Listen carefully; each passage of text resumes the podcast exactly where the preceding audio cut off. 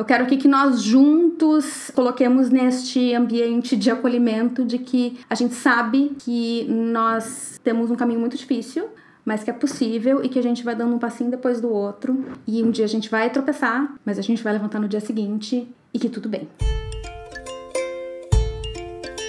Oi, sejam bem-vindos e bem-vindas à quarta temporada da Vida Após a Burnout. Eu sou a Carol Milters eu falo e escrevo sobre a minha história com a síndrome de burnout e sobre o poder de escrevermos a nossa própria história. Eu moro na Holanda desde 2017, onde eu estudo e compartilho o que o esgotamento profissional vem me ensinando sobre mim mesma, sobre a nossa relação com o trabalho e sobre a sociedade onde a gente vive. Essa reflexão semanal acontece ao meio-dia e meio do Brasil e às 5 e meia da Holanda, enquanto a gente está em horário de verão, que vai ser até outubro. É, aqui no instagram.com.br carolmilters ela vai ser, uh, ela está sendo gravada simultaneamente e os episódios, este episódio e os anteriores e os próximos estão sempre disponíveis nos vídeos do Instagram, que antigamente se chamava IGTV, eu não sei se ainda chama, se vão chamar de novo depois, porque o Instagram, Facebook muda tudo toda hora e tudo bem, talvez. Também estão disponíveis como um podcast no Spotify, para tu escutar enquanto lava louça, enquanto dirige, enquanto, sei lá, toma banho, enfim. E só procurar Vida Após a Burnout ou Carol Milters, que tem a minha carinha lá com esse óculos olhando para ti. Ou no youtube.com.br Carol Milters tem também as gravações lá. No Instagram e no YouTube também, às vezes eu vou postando alguns trechos da, das lives de algumas falas. Hoje o nosso tema é crise de ansiedade, recaídas e culpa. A missão desse episódio, a minha missão com esse episódio, e aí eu escrevi uma missão bem poética. A minha missão com esse episódio é fazer da dor um abraço e um recomeço. Porque eu estive em uma recaída uh, importante, não foi uma grande recaída. É, e aí, ironicamente ou não, eu também tive uma recaída em setembro do ano passado, logo depois das minhas férias. É, existem vários fatores aí também, apesar de eu ter tirado algumas folgas durante o ano, eu viajei. E, e aí eu vou entrar um pouco na, na minha história logo mais, mas o meu objetivo aqui é pegar uma experiência minha que foi bem desagradável e que eu me senti muito mal, mas logo depois que eu comecei a me sentir um pouquinho melhor, eu pensei, provavelmente não sou só eu que passo por isso. E é o que eu venho pensando nos últimos 3, 4 anos que eu escrevo sobre isso, que eu falo sobre isso. E nos grupos menores em que eu fui contando um pouco a minha história, que eu fui contando um pouco o que aconteceu nas últimas semanas, é, eu tive muita recepção de aham, uh -huh, também tô assim, também passei por isso, conheço alguém que passou, passou por isso, achei que era só comigo. O achei que era só comigo é a coisa, é o comentário que eu mais recebo. E a gente não precisa estar tá sofrendo sozinho, achando que é só com a gente. Então, essa é a minha missão hoje. E aí, em três partes. Primeiro, conscientizar, saber como é, como é que tu pode saber que tu tá tendo uma crise.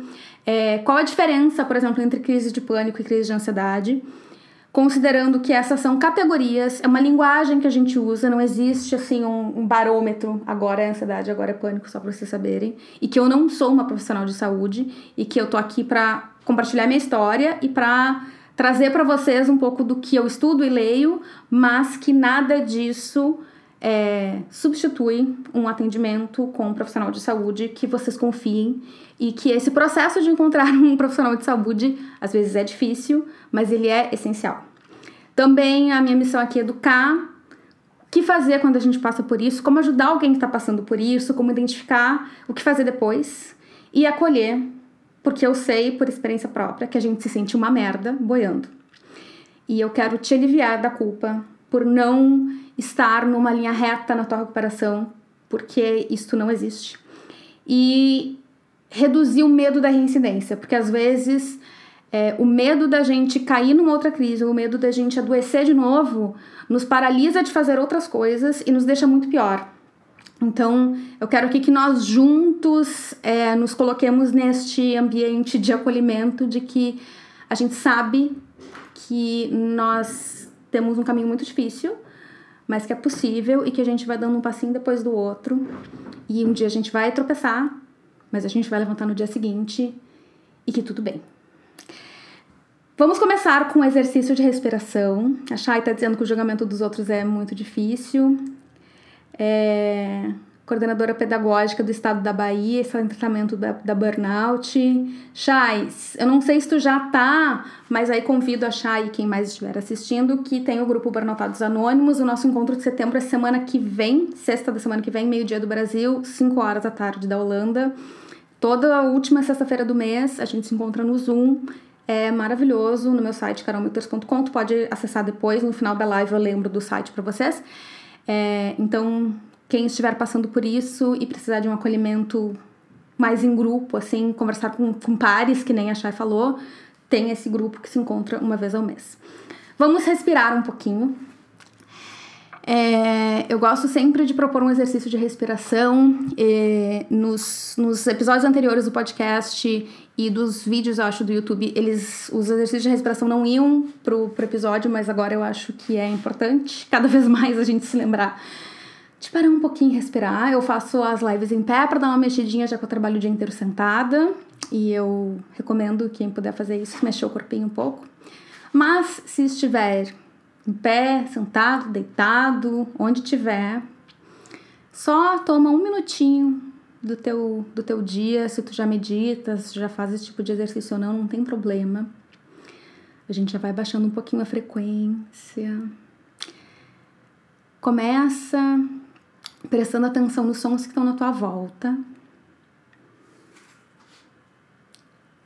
E aí, aos pouquinhos, se tu puder, fecha os olhos.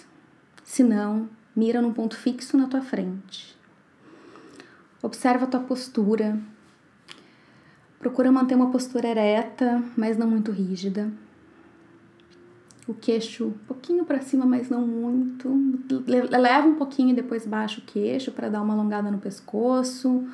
Rola os ombros para trás para relaxar os ombros. Os olhos fechados ou num ponto fixo. Primeiro, só presta atenção na tua respiração. Observa o ar entrando, viajando pelo corpo, nutrindo saindo. Percebe se tu nota mais a respiração nas narinas, na garganta, no peito ou no abdômen. Só observa nesse momento, não precisa mudar nada. Mais uma respiração. E na próxima a gente vai fazer o meu exercício preferido, que é o 4, 8, 12. A gente inala pelo nariz, contando até 4. Segura o ar nos pulmões contando até oito. E exala pela boca contando até doze.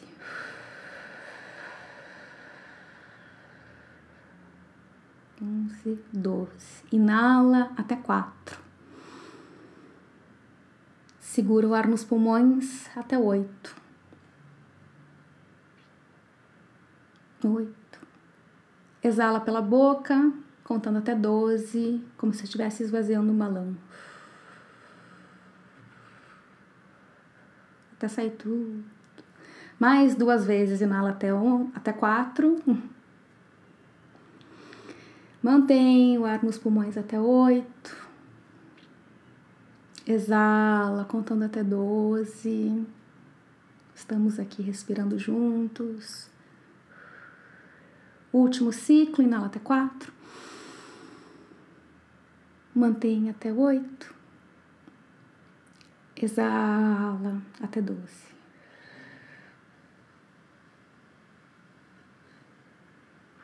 Vai retomando o ritmo natural da tua respiração. Vai prestando atenção nos dedos dos pés. Tenta colocar a tua atenção lá no dedão do pé. Se outros pensamentos vierem, outras coisas, isso faz parte, é assim mesmo, isso é uma prática. Não tem certo e errado, tem o tentar. Atenção lá no dedão do pé.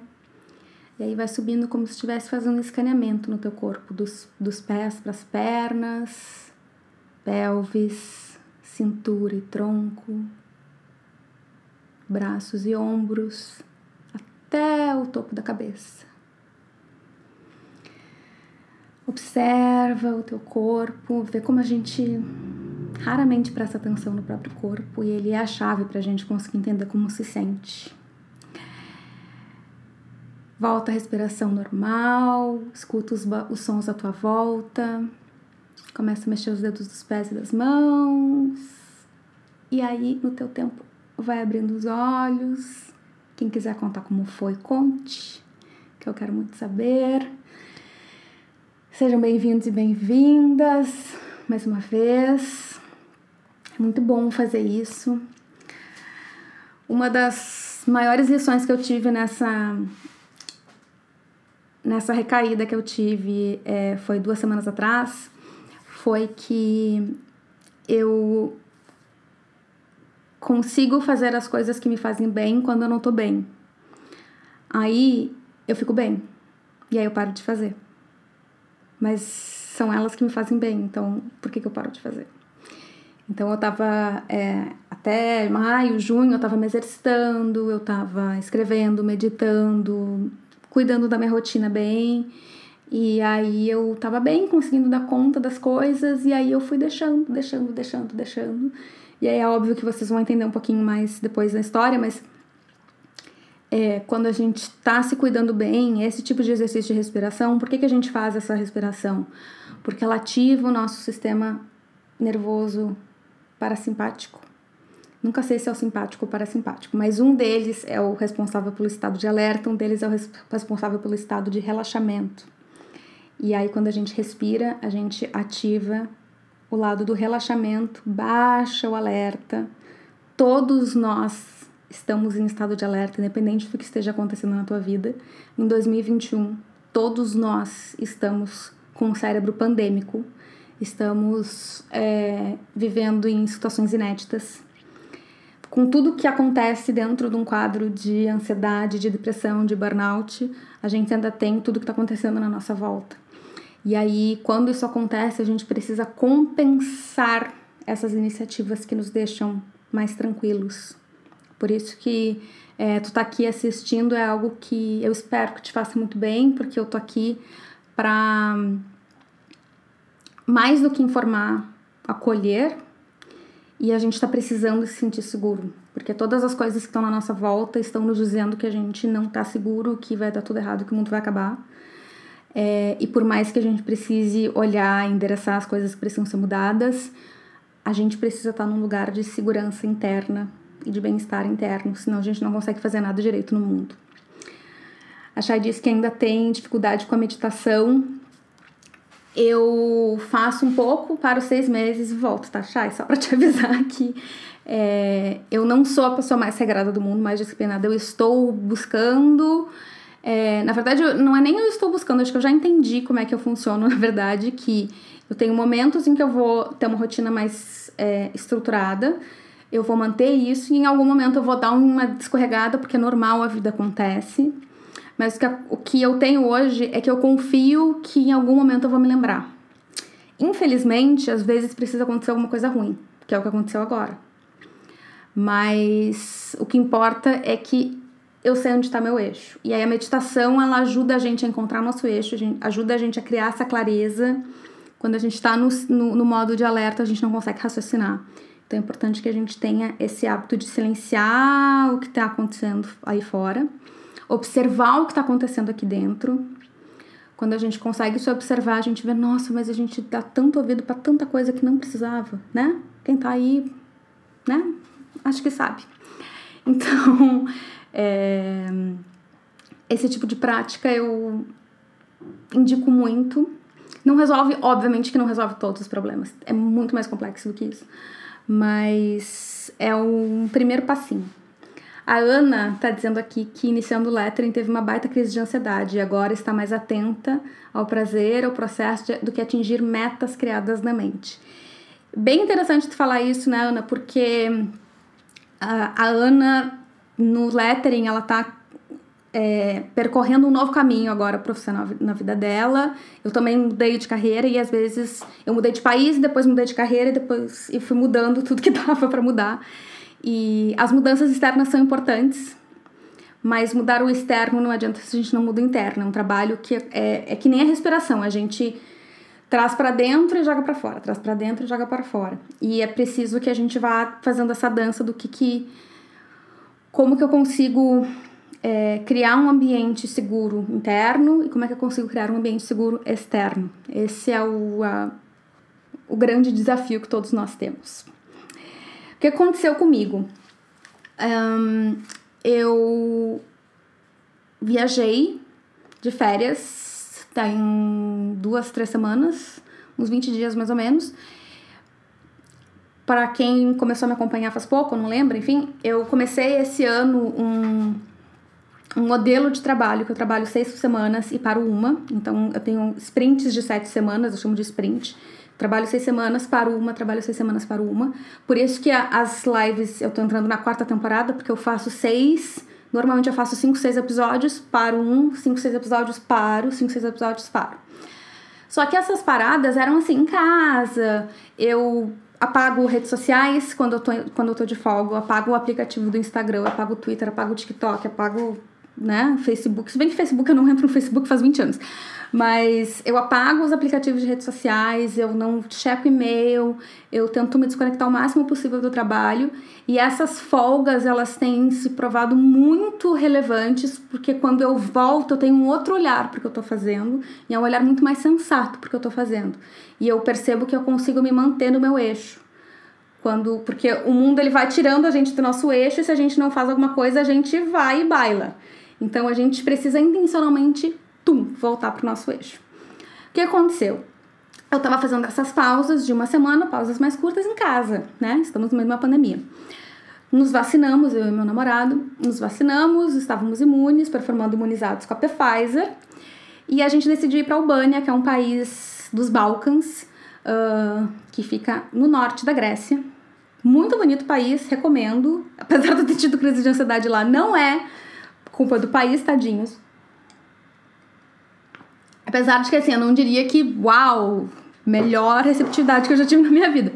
Mas não foi culpa deles, tá, gente? E aí, é, alguns dias dentro da viagem, os primeiros dias foram incríveis, maravilhosos, perfeitos. Foi muito bom eu ter desinstalado as redes sociais, porque eu também não fiquei naquela coisa de ficar postando foto de viagem, que é uma coisa que eu, eu não sei, eu não acho mais graça nessas coisas. Acho legal viajar e tal, mas postar, postar, postar, enfim. Mas daí sou eu. Aí tá, tava super bem nos primeiros dias, e aí depois a gente foi de uma cidade para outra. E aí quando a gente migrou de uma cidade para outra, algumas coisas na cidade me afetaram. E aí eu tive, eu não vou entrar muitos detalhes, porque eu prefiro não entrar, mas teve algumas coisas que foram acontecendo que me assustaram muito. Não foi nada demais, mas algumas coisas me assustaram. E aí eu entrei num alerta e é, coisas do tipo luz, a expressão das pessoas, detalhes, tá? Não é nada assim, não foi nada muito. E aí teve um dia que eu comecei a sentir muito medo, comecei a sentir muita ansiedade. Eu tenho uma sensação física muito forte quando eu me sinto ansiosa, que é dor no peito, e uma como se eu estivesse puxando dos meus braços assim no meu peito. E por causa da meditação eu comecei a entender isso, porque lá em 2014, quando 2014, 2015, quando eu tava a mil por hora, mil pelo Brasil, prestes a burnoutar, eu comecei a meditar.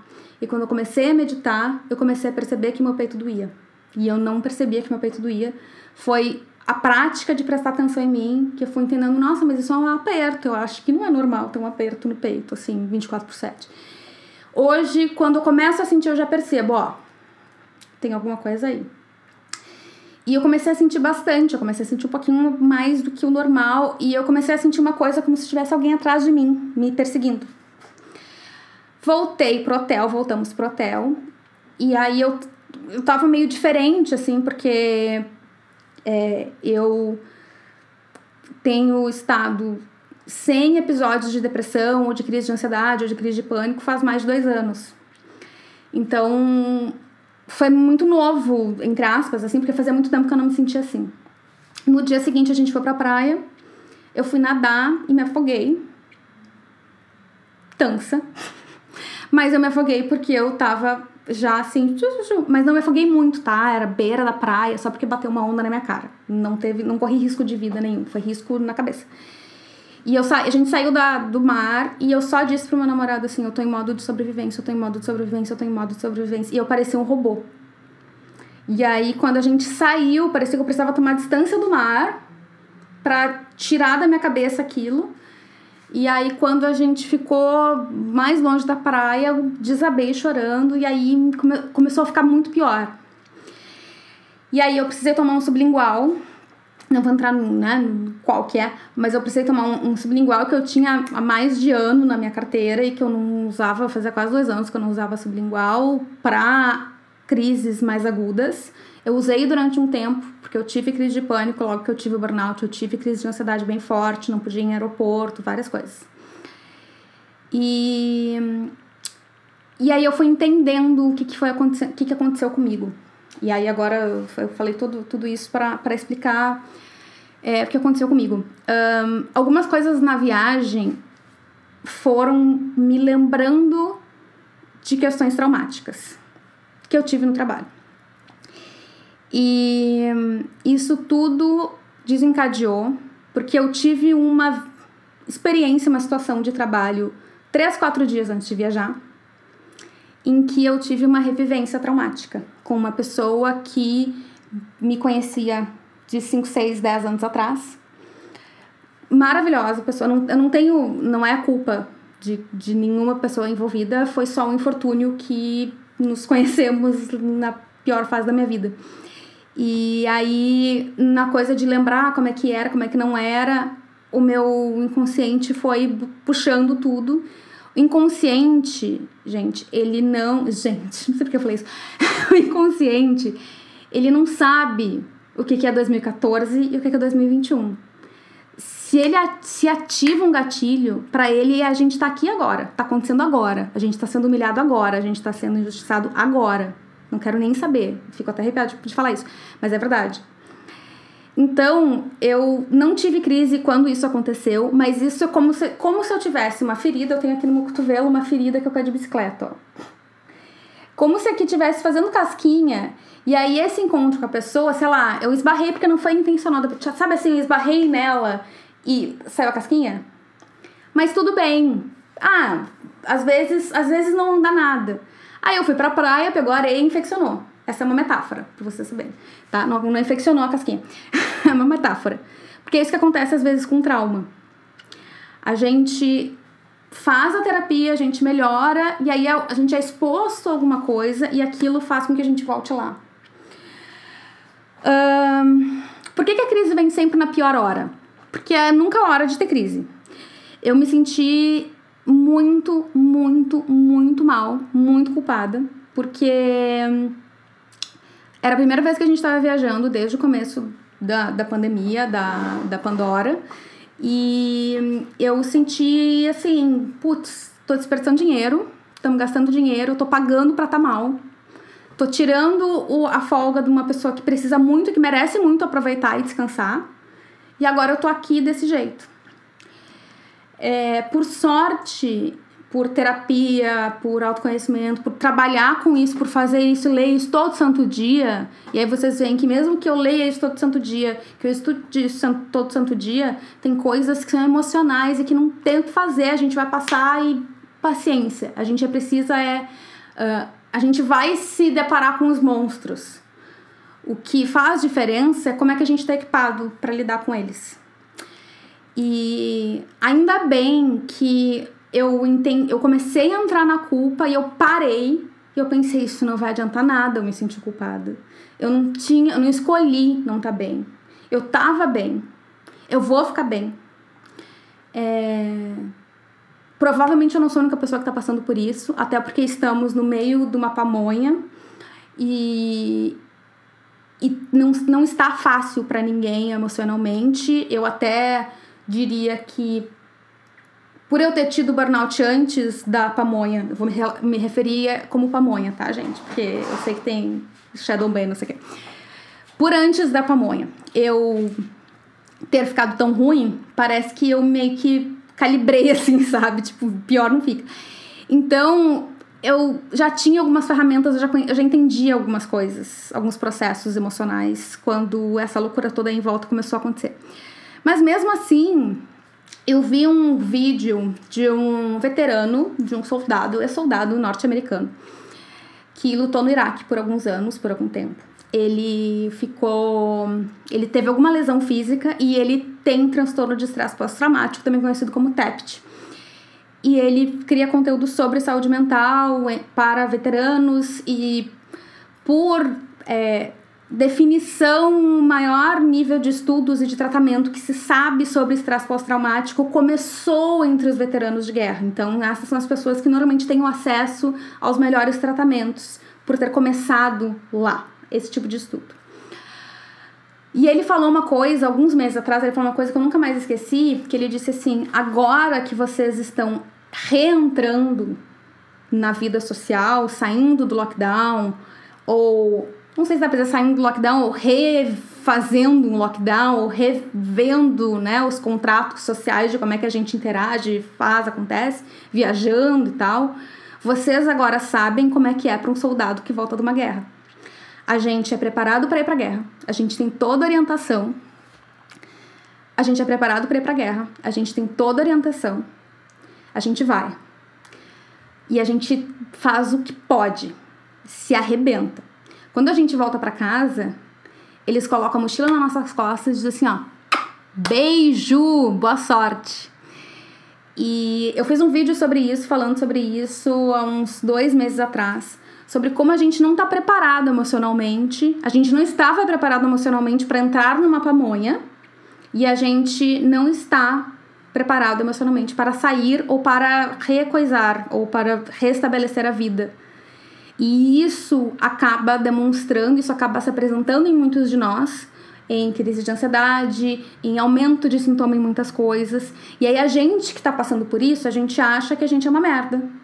Que a gente não tá sabendo viver, que a gente não tá sabendo conviver, que a gente é fraco, que a gente é isso, que a gente é aquilo. Oi, como você tá? Esse intervalinho é para te lembrar de fazer uma pausa, respirar bem fundo se você está ouvindo enquanto faz outras coisas, dá uma paradinha também. Inala profundamente pelo nariz. Exala pela boca bem devagarinho, até sair todo o ar. Você pode repetir essa respiração sempre que notar que o teu sistema ficou meio nervoso. Se quiser, continue inalando e exalando bem fundo enquanto eu te dou um recado. Existe um exercício chamado Morning Pages, páginas matinais, popularizado pela escritora e roteirista Julia Cameron. A tarefa é simples, mas não é muito fácil.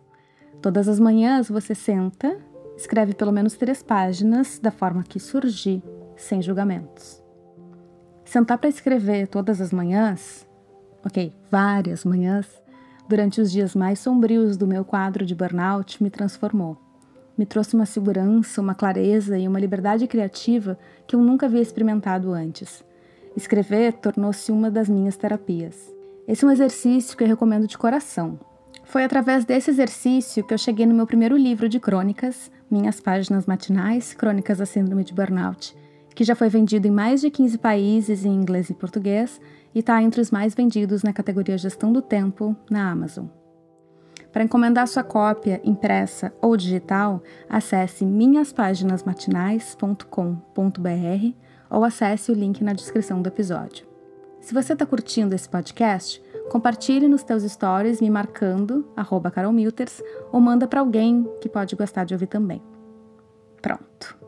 Dá mais uma respirada bem profunda. Reabastece a bebidinha e bora voltar para a reflexão de hoje. Eu mandei, eu contei um pouco do que tinha acontecido comigo para dois, três grupos no meu WhatsApp. E em todos os casos, alguém disse que bom que tu contou isso, porque eu achei que só eu tinha passado por isso, eu tava me sentindo uma merda. Porque eu fui viajar, tive um troço, me senti culpada. E aí eu quero entrar na outra questão que é uh, quando a gente tem uma crise ou uma recaída, porque é, as, as questões de saúde mental, é, a, a nossa saúde, ela é uma coisa muito sistêmica. Então, assim, uma, uma crise de ansiedade é uma recaída, também pode ser uma recaída do burnout. Então, imaginem que essas coisas são muito relacionadas, tá? Uma crise, uma recaída, é... a recaída em si, a crise em si, é muito difícil. É foda. Só que tem uma coisa que é muito pior, que é o dia seguinte. Porque no dia seguinte tu acorda e tu pensa assim: fudeu, eu tô ruim de novo, eu tô lá embaixo de novo, eu, eu andei tudo para trás, eu voltei no tempo, eu tô. E aí foi, um, foi algo que passou na minha cabeça, eu voltei dois anos atrás agora. Eu andei dois anos para trás, tudo que eu fiz, tudo que eu aprendi, tudo que eu, eu andei para trás dois anos agora. É, e é muito perigoso esse pensamento porque ele vai nos manter para baixo. Eu não tô dizendo que é pra gente não sentir, não se sentir uma merda. A gente precisa, porque se o sentimento tá ali, ele precisa ser sentido.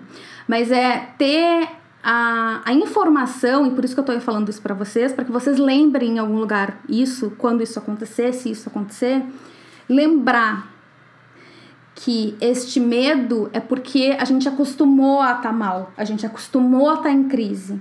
A gente, o nosso normal era estar mal, o nosso normal era estar em crise, o nosso normal era estar na cama. A gente começa a sair desse normal e aí algo acontece e a gente volta lá para cama.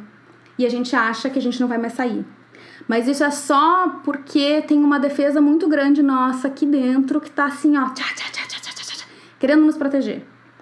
A gente conversa com essa partezinha nossa e diz: olha só, meu querido sistema nervoso, é, do alarme da Nossa Senhora de Fátima. É, por favor, entenda. A gente não tá mais dois anos atrás, a gente não tá mais cinco anos atrás. Coleta evidências de que tu não tá mais na mesma situação.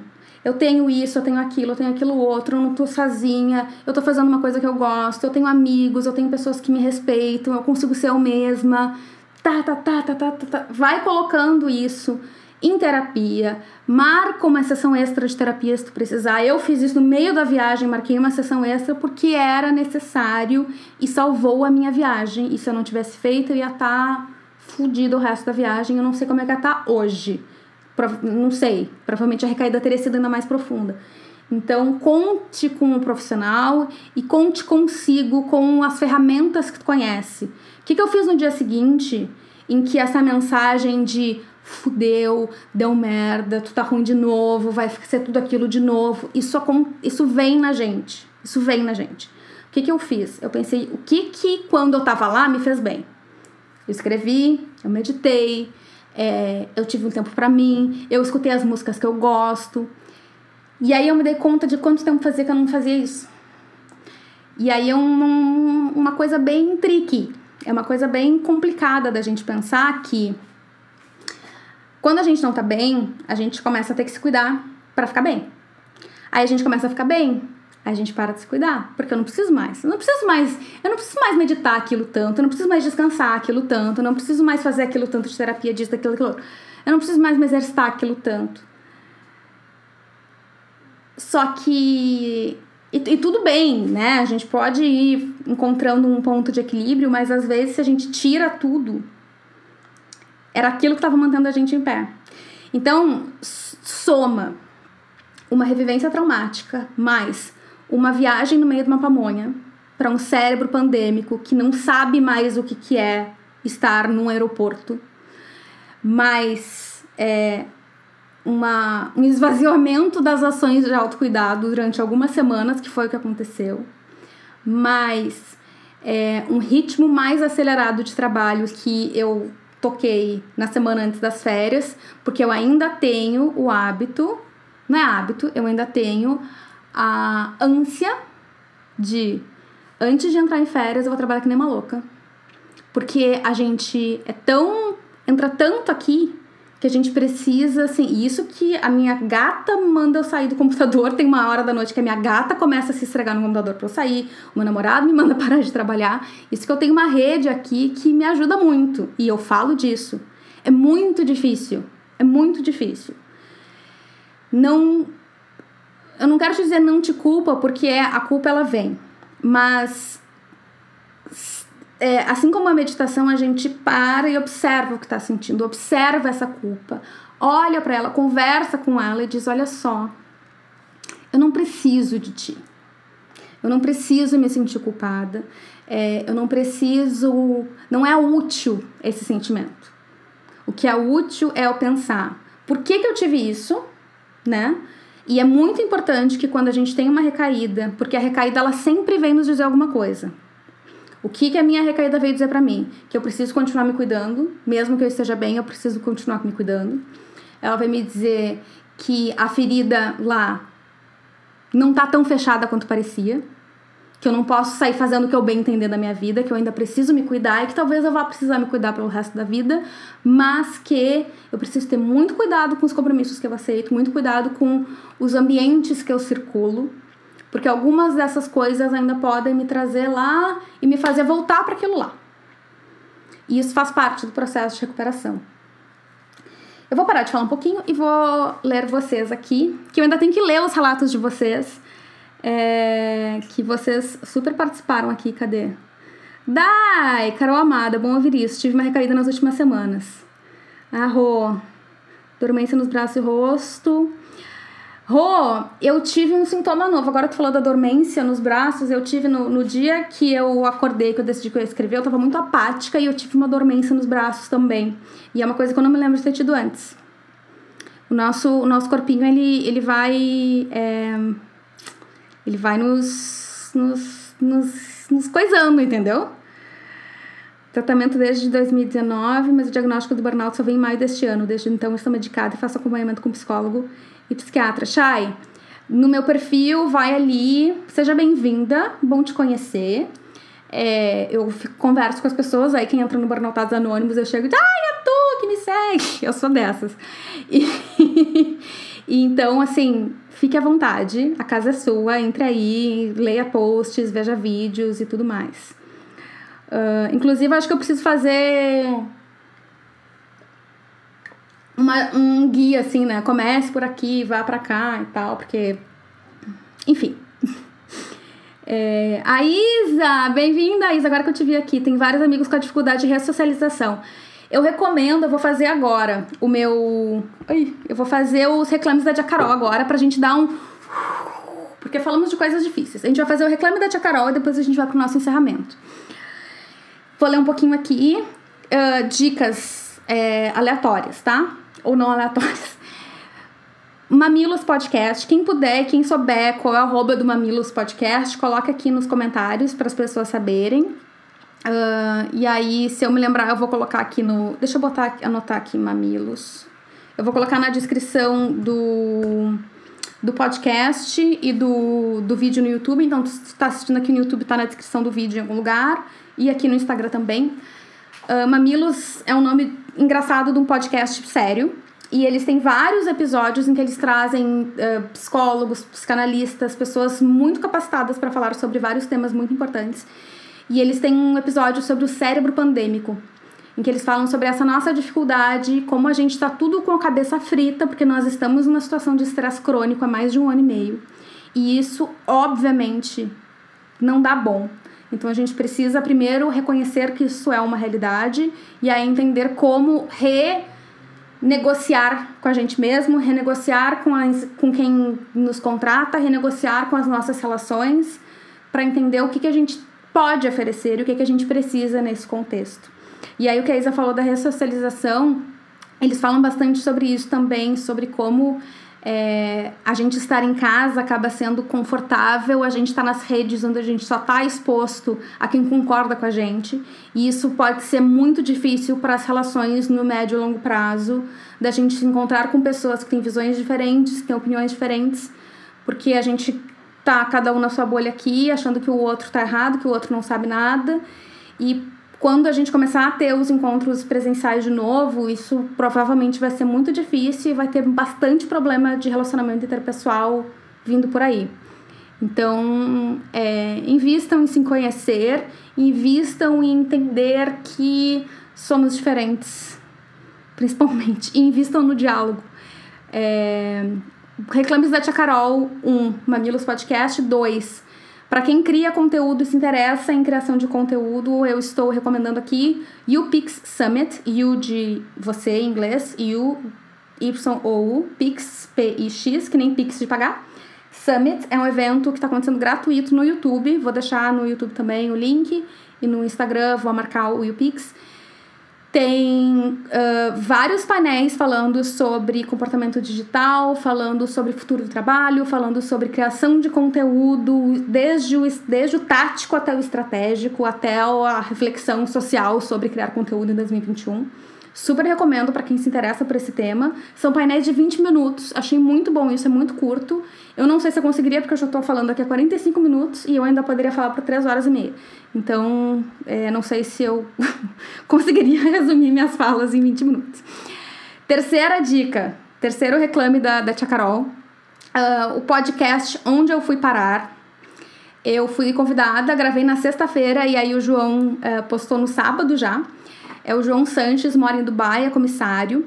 E ele viaja o mundo inteiro no trabalho dele e ele gosta de viajar. E ele, a cada episódio, ele entrevista uma pessoa sobre uma cidade onde ambos têm estado.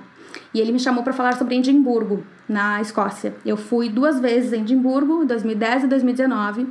E, e aí eu contei sobre as diferenças das vezes que eu fui, como é que foi viajar. A segunda vez a gente foi de carro, acampou, é, gastou o mínimo possível, fez um orçamento Ásia, no, um dos países mais caros da Europa. Então a gente. Então falei um pouco sobre isso. E quem é, quiser me ouvir falando sobre algo que não é saúde mental, é uma, uma, uma diversão aí, uma diferença, um entretenimento. Penúltima dica é Eliane Gibicox, Eliane minha amiga, mora aqui em Amsterdã, personal yoga, ela não sabe que eu estou indicando ela aqui, mas eu estou. Ela é mestre em reabilitação e inclusão. Ela é líder de inclusão e diversidade no grupo Mulheres do Brasil, que é o grupo da Luísa Trajano. Aqui em Amsterdã, ela é líder de inclusão e diversidade. E ela está cuidando do grupo Trabalho, Cuidado, Gênero e Histórias de Vida de Mulheres, para mulheres que moram aqui é, na Holanda, para mulheres expatriadas. A gente se encontra uma terça-feira no mês. Hoje de noite a gente tem um encontro. E é muito legal essa troca. Então, arroba Eliane Gibikoski. Depois na gravação eu vou deixar aqui os arrobas dela para vocês acessarem, entrarem em contato com ela se quiserem.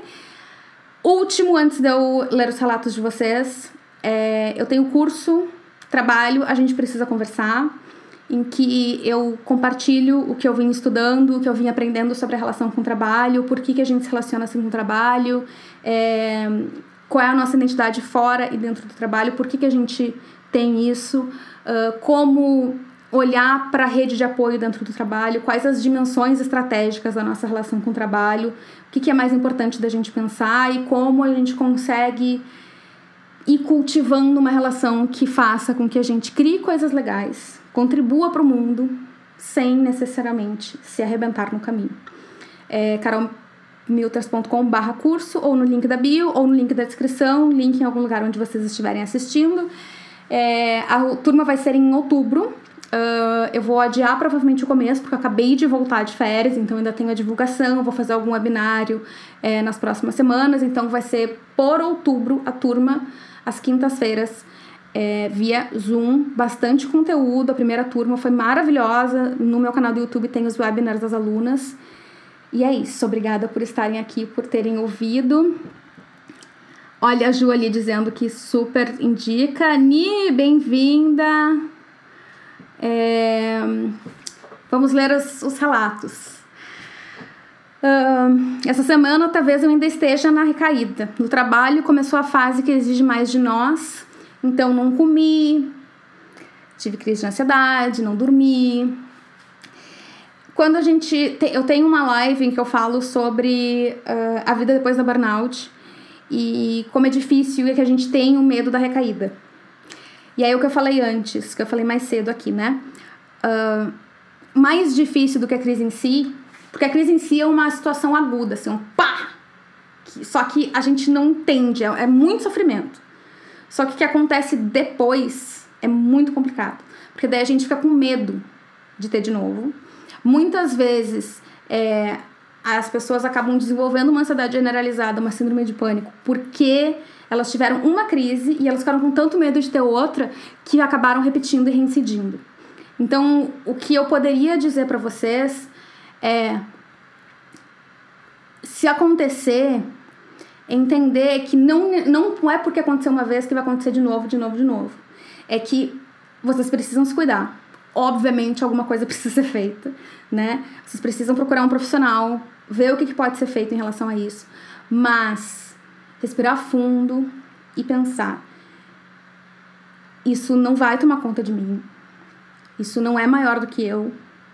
Eu vou conseguir e que a realidade do lado de cá, de quem passou vários anos com burnout, é que não existe uma realidade em que a gente acorde, os passarinhos cantem e a gente tem um dia perfeito.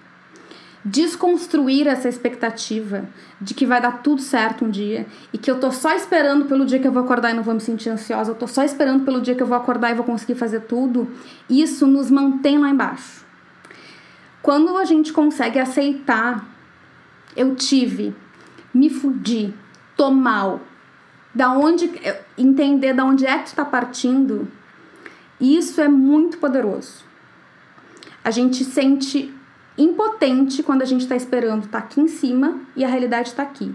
Quando a gente entende que a gente está aqui e a gente pensa, o que, que eu posso fazer a partir daqui? O que, que é possível fazer a partir daqui? Que recursos que eu tenho a partir daqui? que, que vai me fazer melhor? Escrever? Ler alguma coisa? Escutar uma música? Ligar para minha psicóloga? Ligar para uma amiga? Ligar para alguém que ficar quieta na minha? Desenhar? Pintar? Virar estrelinha? Não sei. Correr? Caminhar? Fazer yoga? Não sei. Cada um tem a sua receita e cada um tem as suas ferramentas. Conforme a gente vai amadurecendo e vai passando pela vida com essas coisas, a gente vai é, trazendo mais e mais ferramentas para nossa caixa. O Lucas está perguntando aqui quando é a semana de conscientização da burnout. Lucas, querido, que bom te ver aqui. Primeiro de tudo. Antes de mais tudo, que bom te ver aqui, Lucas. É, semana de conscientização da burnout, eu estou abrindo o site aqui para te dizer exatamente. Vai ser de 24 de novembro a 4 de dezembro. É, e eu estou planejando de fazer um descansaço no meio da semana. O que é um descansaço? Já vou, vou lançar aqui que é para eu não ter desculpa para não fazer. No meio da semana, vai ser de segunda a sexta, tá? Como qualquer semana, segunda a sexta. No meio da semana, quarta-feira, a gente vai parar tudo. E aí, quem puder vai descansar o quanto puder. Eu adoraria que as empresas dessem esse dia para todo mundo descansar. E aí, assim, ó, é descansar mesmo. Não vou postar que eu tô descansando. Descansar é descansar. E azar do goleiro. Azar que eu tô no meio do evento. A gente vai parar e vai descansar e vai voltar no dia seguinte. Descansaço. No caso, vai ser dia uh, 26? Aviso para vocês, tá? Mas é 24 de novembro, primeiro dia, se eu não me engano. Não sei se tá certo essa data, tá, gente? eu aviso vocês, tá? Obrigada, Lucas. É barra conscientização da burnout, síndrome de burnout.org ou no Instagram conscientização, arroba conscientização da burnout. Arroba pergunta quando vai ser o encontro do Burnoutados este mês. É sempre a última sexta do mês, quando não é por motivo de férias ou feriado, alguma coisa, eu aviso por e-mail. Então, a inscrição é lá no meu site, carolmilters.com barra burnoutados anônimos, ou vai no carolmilters.com e te acha lá no site, que é fácil, tem banner lá e tem tudo. E esse mês vai ser no dia 24, vulgo semana que vem, sexta da semana que vem, vulgo dois dias do meu aniversário, vulgo vai ser o primeiro aniversário do Burnoutados Anônimos. Então, assim, esse, esse, essa semana eu vou mandar e-mail já para os participantes dizendo que vai, vai ser uma edição comemorativa. Eu ainda não sei o que, que vai ter, mas é isso. E vamos ver aqui. Que mais, que mais, que mais? Já estamos a uma hora quase. O dura quando a gente tenta fazer isso e as pessoas não entendem. Principalmente de perto e a família. Acham que é loucura. Uh, Lucas, manda essa live. Manda minhas coisas, gente. Manda. Eu vi num fórum da internet eu super recomendo vocês fazerem isso. Eu acho, não sei. Eu vi num fórum na internet falando sobre ansiedade que a mãe de alguém disse: Filho, é, se tu ficar dizendo pra ti que a tua ansiedade não existe, vai passar. E aí a pessoa perguntou: o que, vocês acham da minha mãe ter dito isso? O que, vocês acham disso? É realmente só uma questão de eu acreditar que eu não vou ter? E aí, a, aí a, o, o, comentário mais votado era: quando ela te disser isso, olha para ela e diz assim: a minha mãe não existe. Eu acho que é só uma questão da gente encontrar respostas perspicazes para os comentários. É, talvez eu faça uma live. Estou pensando aqui, Lucas. O Lucas é a pessoa que mais me dá ideias uh, de temas. Uh, vou colocar aqui. Porque ninguém me entende. Gostei desse tema. Porque ninguém entende. Uh, e aí, trazer um, um pouco de, de, de, de, coisas, tá? Eu ainda não sei o que, que vai ser a live da semana que vem. Estou aberta a um, sugestões. E um, o que, que eu acho, tá? Quem está de fora tem as suas próprias questões. E aí, às vezes, a pessoa que tá lá do outro lado, dizendo que é frescura, que não, que não sei o que, não, ela não se autoriza a sentir, ela não entende o que está sentindo, ela vai sentir uma dor e vai achar que é físico, quando na verdade é emocional, e ela não vai aceitar que é emocional. E aí ela vai te julgar por tu entender o que está acontecendo contigo. É isso que eu falo quando, gente, quando, quando eu falo de, de te manter no teu eixo, é muito importante que a gente se mantenha no nosso eixo, porque o mundo vai nos sacudir bonito. E a gente vai ter esse tipo de coisa, esse tipo de pessoa.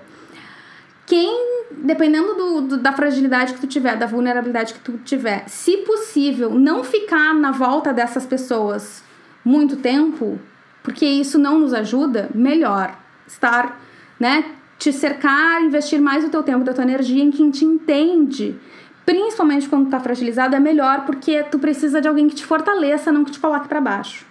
Se não é uma opção, é tu ir te, te, te fortalecendo ou simplesmente chegar pra pessoa e dizer, olha, é, isso não está, isso não é uma questão de opinião. Agradeço a tua opinião, mas isso não é uma questão de opinião. Porque algumas coisas não são, não estão abertas para opinião né? Assim como é, isso, isso, é uma conclusão, isso é um insight que eu tive faz muito pouco tempo na minha vida, que eu me dei conta, a minha história não é, não está aberta para a opinião de outra pessoa. Pense nisso. Tua história não está aberta para a opinião de ninguém. É tua. Ponto, entendeu? E deixa eu ver se tem mais algum que eu já vou encerrar daqui a pouquinho. Estava bem, festa de família, feliz demais com as pessoas que eu amo e crise, do nada, tive que ir embora. Fraca diante da minha família, tive crise de ansiedade e ter dores fortes nas costas, insônia. Chorei por culpa de não estar bem fazendo a minha tarefa laboral. Chorei por parecer fraca. Chorei muito nos primeiros dias por medo de recaída do burnout. Chorei por estar afastada. Sobrecarga de trabalho por conta das vacinas do Covid e fui afastada por 15 dias do trabalho. Talvez eu tenha lido de trás para frente, mas acho que deu para entender, né? O, o que mais nos afeta é o medo de sermos vistos como fracos. E aí a isso eu respondo que nós todos temos vulnerabilidades, que nós todos precisamos um do outro e que é bom que a gente entenda. Aconteceu muita coisa no mundo nos últimos tempos que deveriam servir para que a gente aprendesse isso. Mas infelizmente tem coisas que ainda não estão muito claras para algumas pessoas mas ninguém é onipotente. E entender onde está o teu ponto cego, entender o que te afeta não é um sinal de fraqueza, como diz o clichê, é um sinal de força, porque tu sabe o que está acontecendo contigo.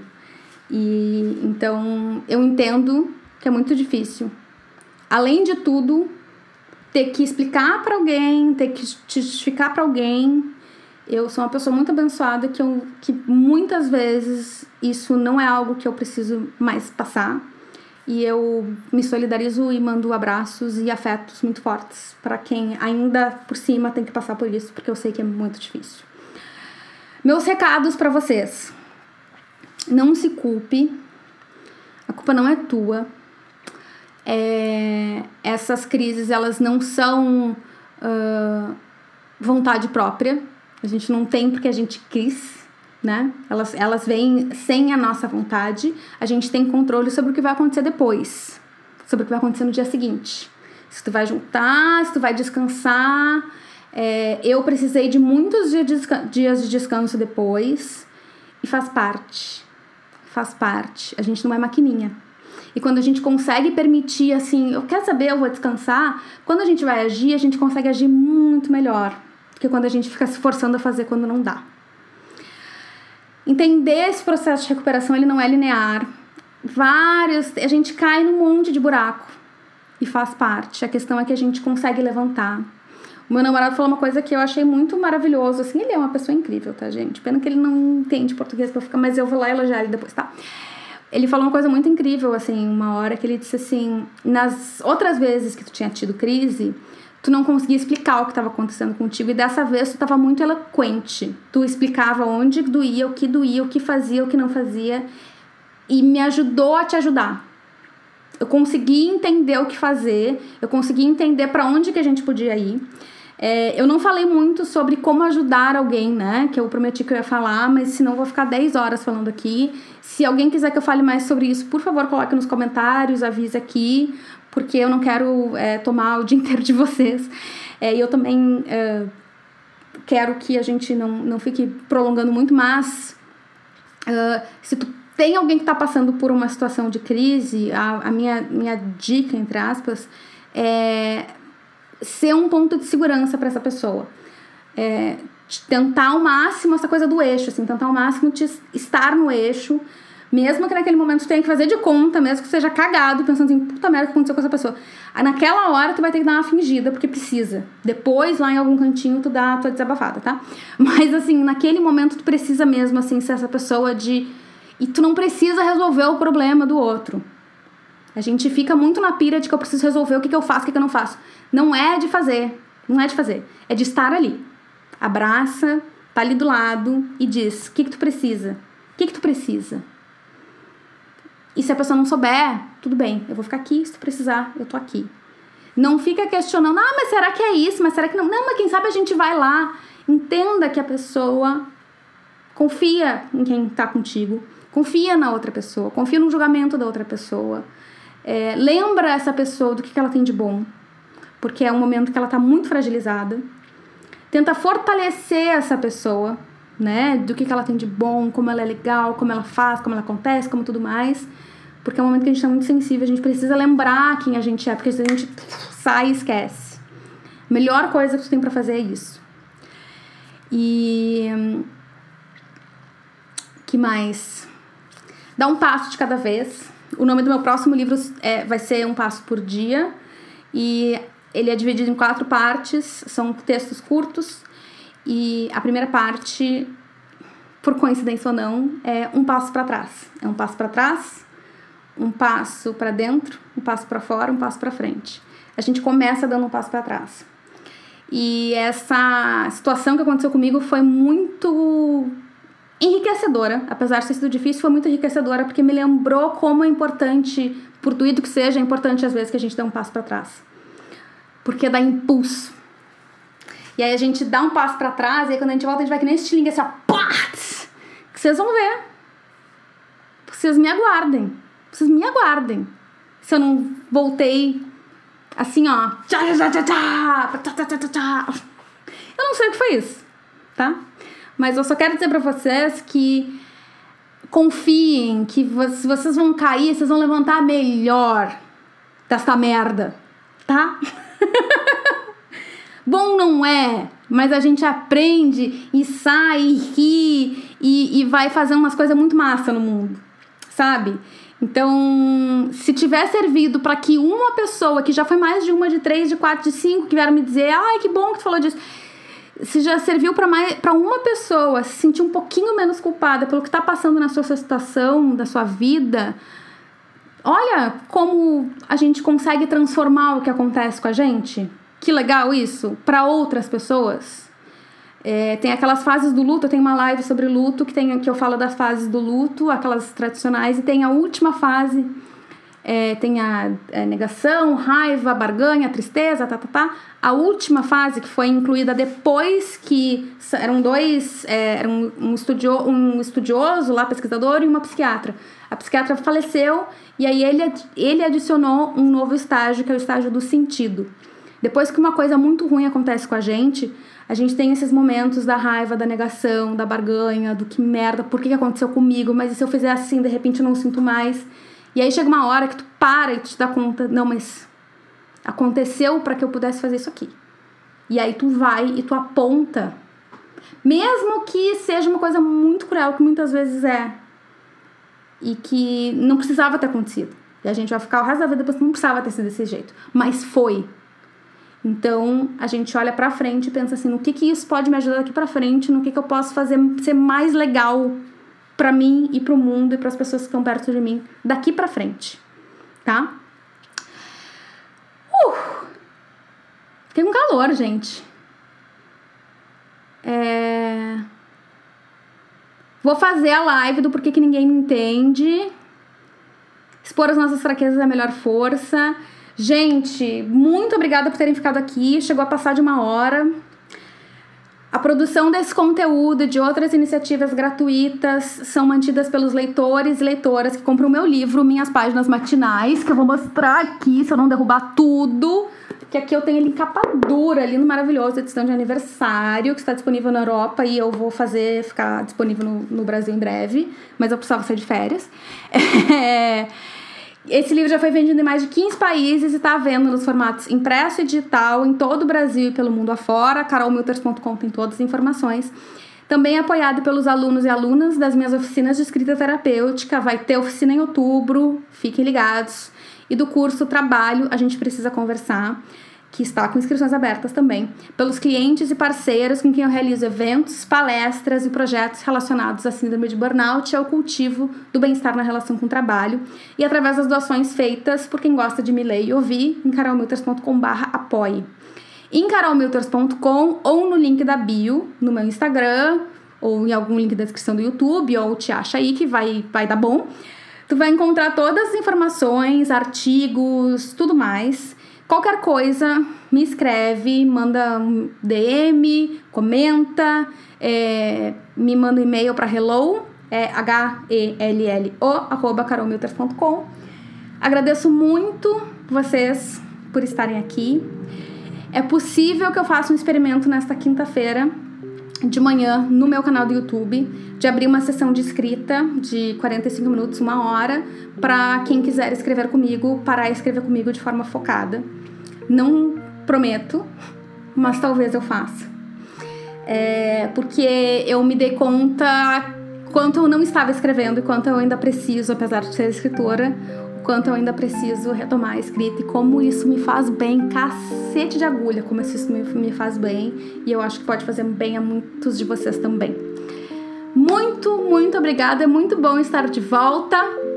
Um beijo para vocês, um beijo para você. Deixa aqui nos comentários se estiver assistindo a gravação alguma coisa que tu tenha aprendido, alguma coisa que tu goste, porque é, se, gente, se tu comenta, compartilha, consome conteúdo na internet, sabe como é que é? Todo mundo pede isso, curte, comenta, compartilha, porque isso faz com que chegue para quem tá interessado. Não é nem assim, eu não quero nem que chegue em mais pessoas, eu quero que chegue em pessoas que estão precisando ouvir isso, tá? Algumas pessoas, nem precisa ser tanta gente, só algumas pessoas já tá ótimo, tá? Beijo! Se cuidem e até terça que vem. Esse podcast é produzido, apresentado e editado por essa que vos fala, Carol Milters. A trilha do nosso podcast conta com composições do Katza e do Chad Crouch. Se você gostou do que ouviu, inscreva-se ou comece a seguir esse podcast no seu player preferido.